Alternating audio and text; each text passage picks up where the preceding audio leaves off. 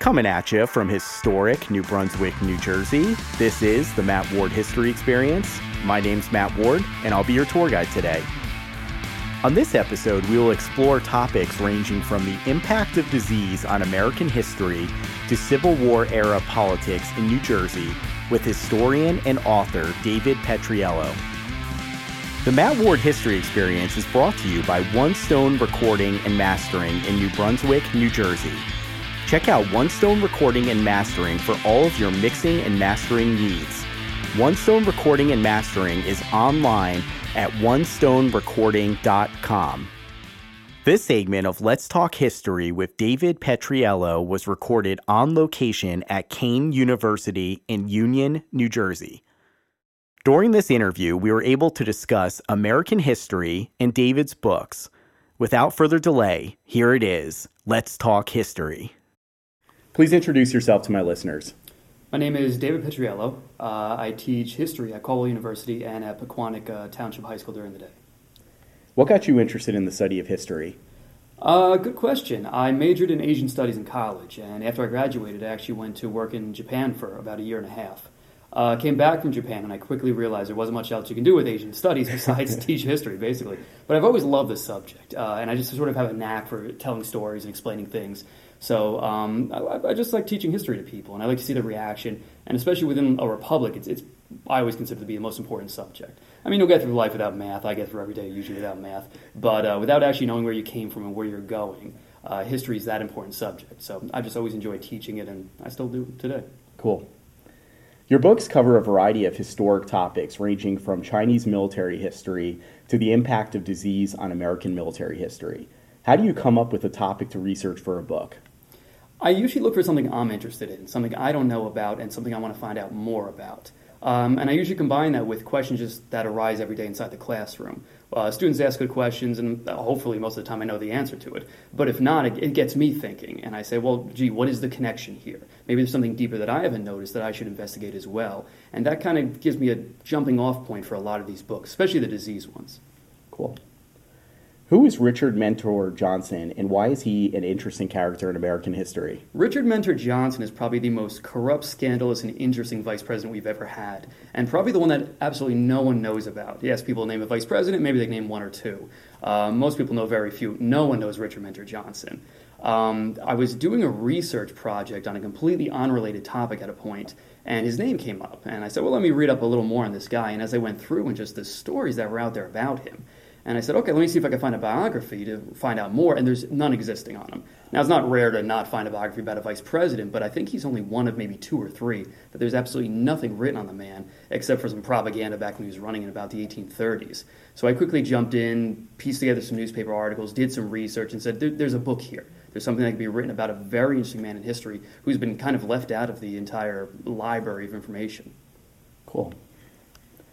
In your 2014 book, Military History of New Jersey, you cover the impact of the American Civil War on the state. Please tell us about the political climate in New Jersey leading up to the war and during the war. New Jersey is a northern state, but it's so close to the southern border um, that even historically before the Civil War, it is as closely tied in with the South as it was the North you have a state where there's business, so it's going to be more tied into the north and shipping and things like that, but also heavily agricultural, which will tie more into the south. Um, there was slavery in the state, not anywhere near the extent it was in the south, um, but also so close to the south that the Underground Railroad is going to be connected as well.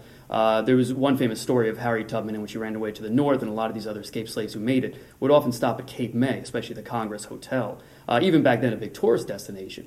And they would often work in the kitchen of the Congress Hotel, and a lot of the slave owners would also vacation there, not realizing they're eating in the same restaurant where the escaped slaves are then cooking inside of the kitchen, which could probably lead to some awkward moments. Never send your food back at a restaurant, especially there. Um, but the state itself had always been heavily Democratic, um, even back to the old Jeffersonian Republic Party uh, at the turn of the century, the 19th century. When the Civil War really starts to start off with the election of Lincoln, it, it's, it's the only northern state that votes against him twice. Um, within the state itself, it was evenly split between supporting the North, supporting the South. Uh, there was movement within the state even to secede, as there was in New York City and a few other places. Uh, but there were newspapers published that were pro Southern, pro Northern. Uh, the governor got voted out at one point because of this. People were arrested. Lincoln was heavily involved in uh, chasing after newspaper editors and mayors that he wasn't a, a big fan of. So it was a heavily divided state, as, as was in the Revolution as well. Cool. Two of your recent books tied in scientific themes with history. What inspired you to pursue this course of research and writing? Whenever I taught history, I noticed that the most common answer was always disease. Mm. Uh, jokingly, whenever I taught AP history, I told the students, listen, if disease is one of the answer choices, just circle it. And I don't care if you know the answer or not, just circle it. and it, it, did make me think, though, whenever we talked about the Native Americans and Spanish exploration, what killed off the most, wasn't the Spanish, it was disease. Mm-hmm. And every other major topic that came up, disease always seemed to be the answer. And I started to look deeper and say, well, gee, does this tie into everything else as well? How come the, the Constitution passed? Well, there's actually a story associated with disease with that. Um, and very quickly, I realized every major war was impacted by disease, and mass casualties in every war, more likely to die of disease than a bullet, basically in any war we ever mm-hmm. fought up until World War II. So I started looking at the smaller and smaller stories and quickly realized disease played a key role in almost anything. Um, that basically was the genesis of researching both of those works. Cool. In your book, Bacteria and Bayonets, you wrote about the impact of disease on American military history. Please tell us about a disease that had a particularly devastating effect on a war. The American Revolution, uh, there's a lot of mythology and myths itself sort of, sort of surrounding the war, uh, the role of the, the militia, and, and, obviously they're doing an amazing job uh, during the war to help us win. But disease was largely overlooked in sort of a study of that. Uh, we often teach that the, the British eventually invade the South uh, hoping to sort of split the South away from the North. There, there, was there was rumors of more loyalists being down there, despite the fact most of the loyalists were actually in Jersey once again, at the center of being split in a war. Um, the British invade, quickly overrun South Carolina, and move north from there. And, and, as a teacher and historian, we teach about the, the great role the guerrillas played and uh, Francis Marion and all the rest down south. But what I quickly realized is the single biggest credit uh, or uh, ally to ours to help win the war was actually disease um, smallpox, yellow fever, malaria just ravaged the British Army in the South. Uh, as Cornwallis is marching north, he wasn't doing so, so much to escape from the, the colonials and the, and the, rebels and the guerrillas down there as he was from the disease. Uh, quickly realizing that he would withdraw his troops to the, the coast and quickly bring them back to New York City as quickly as possible. Uh, this gave Washington the key moment to be able to move his troops south and the French Navy down to the Battle of the Capes to surround, uh, defeat, and capture his army and essentially win the war. Um, if we say the French played a major role and the Dutch and everyone else played a major role, and obviously the American soldiers did as well. But without disease, that war probably would have dragged on much longer, uh, and the end game wouldn't have been the end game that actually did happen. Wow. In your book, Pestilence and the Presidency, you discuss the impact of disease on various presidencies throughout American history.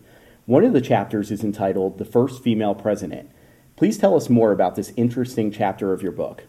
Woodrow Wilson is a very interesting and controversial president. People either love him or they hate him, some, some people both. Um, the man was a very unhealthy person, uh, even growing up. Uh, we, we, often tell stories about how he suffered uh, allegedly from dyslexia when he was younger, which is often then portrayed as sort of a positive. Worked his way, you know, through that, graduated, uh, held advanced degrees, became a professor, president of Princeton, and everything else.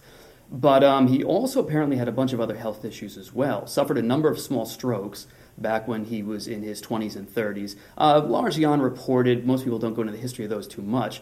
But when he was running for president, he was a very, very unhealthy man. And the more we study this and the more we go through the letters, this becomes obvious. Towards the end of his second term in office, second term probably shouldn't even run for in the first place. His health had been deteriorating markedly by 1916.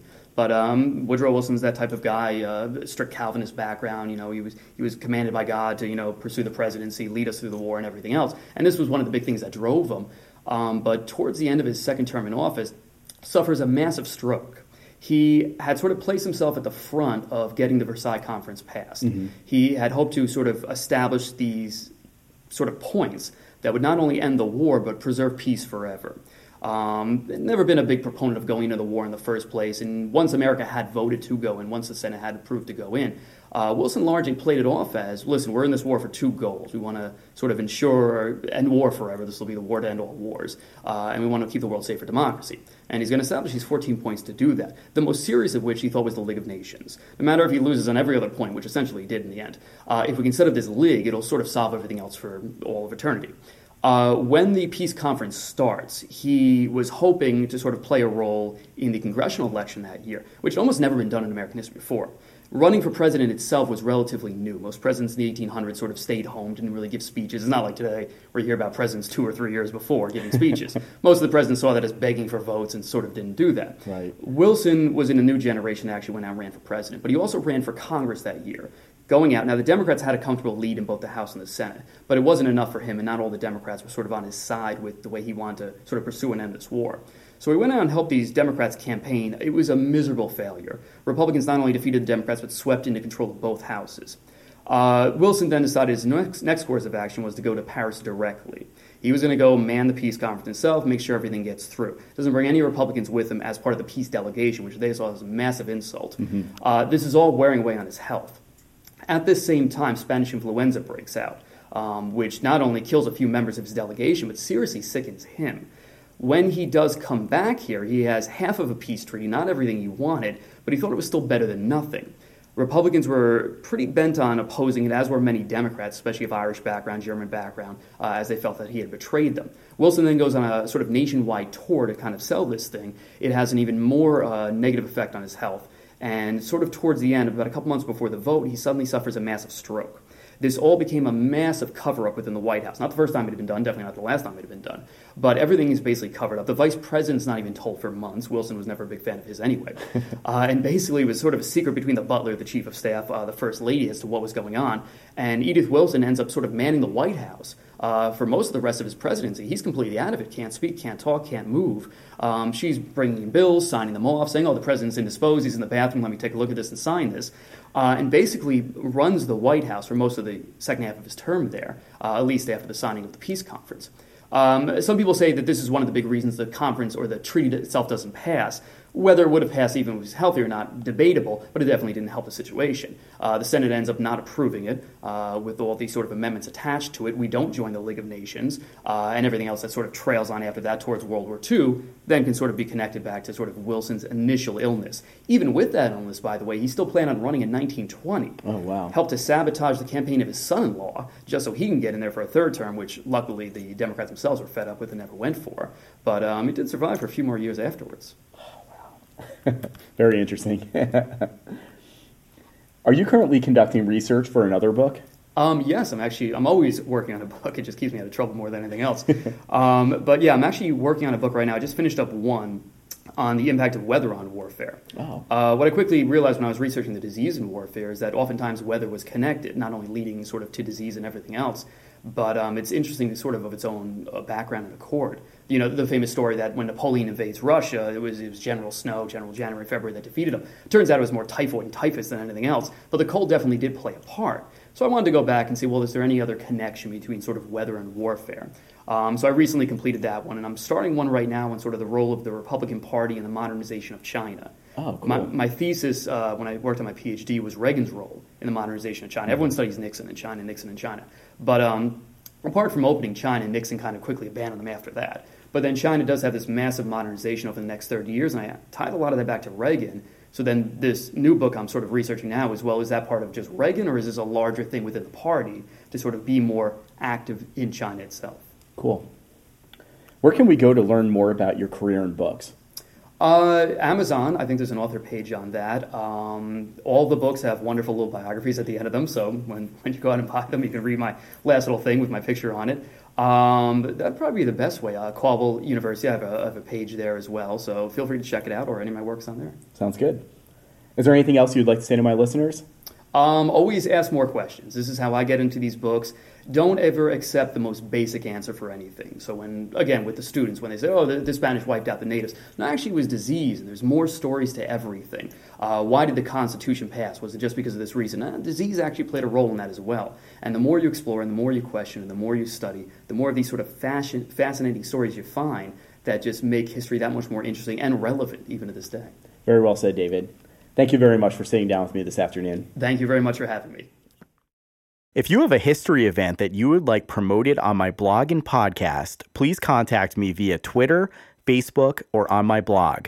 I will be happy to promote your event free of charge. That does it for the 12th and final episode of the first season of the Matt Ward History Experience. Going forward, we will be moving to a bi weekly podcast format called The Weigh In. This show will focus on the sport of boxing, both past and present. The first episode will air on February 1st and will feature my interview with former super middleweight boxing contender Frank Savannah. During his career, Frank compiled an impressive record of 15 wins, one loss, and one draw.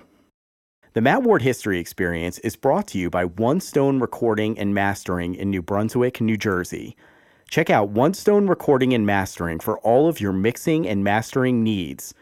Go to onestonerecording.com slash mwhistory and receive 10% off of your first session.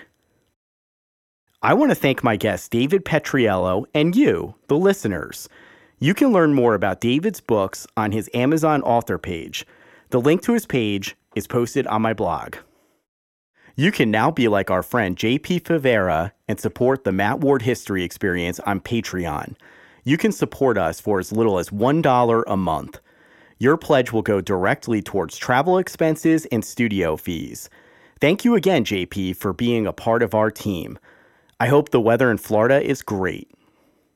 Last but certainly not least, I want to thank my good friend Peter Lloyd at One Stone Recording and Mastering for providing tech support for this episode. I can be reached on the blog, the Matt Ward History Experience at mwhistoryexperience.com, on Twitter at RevWarbuff23, or via my Facebook page.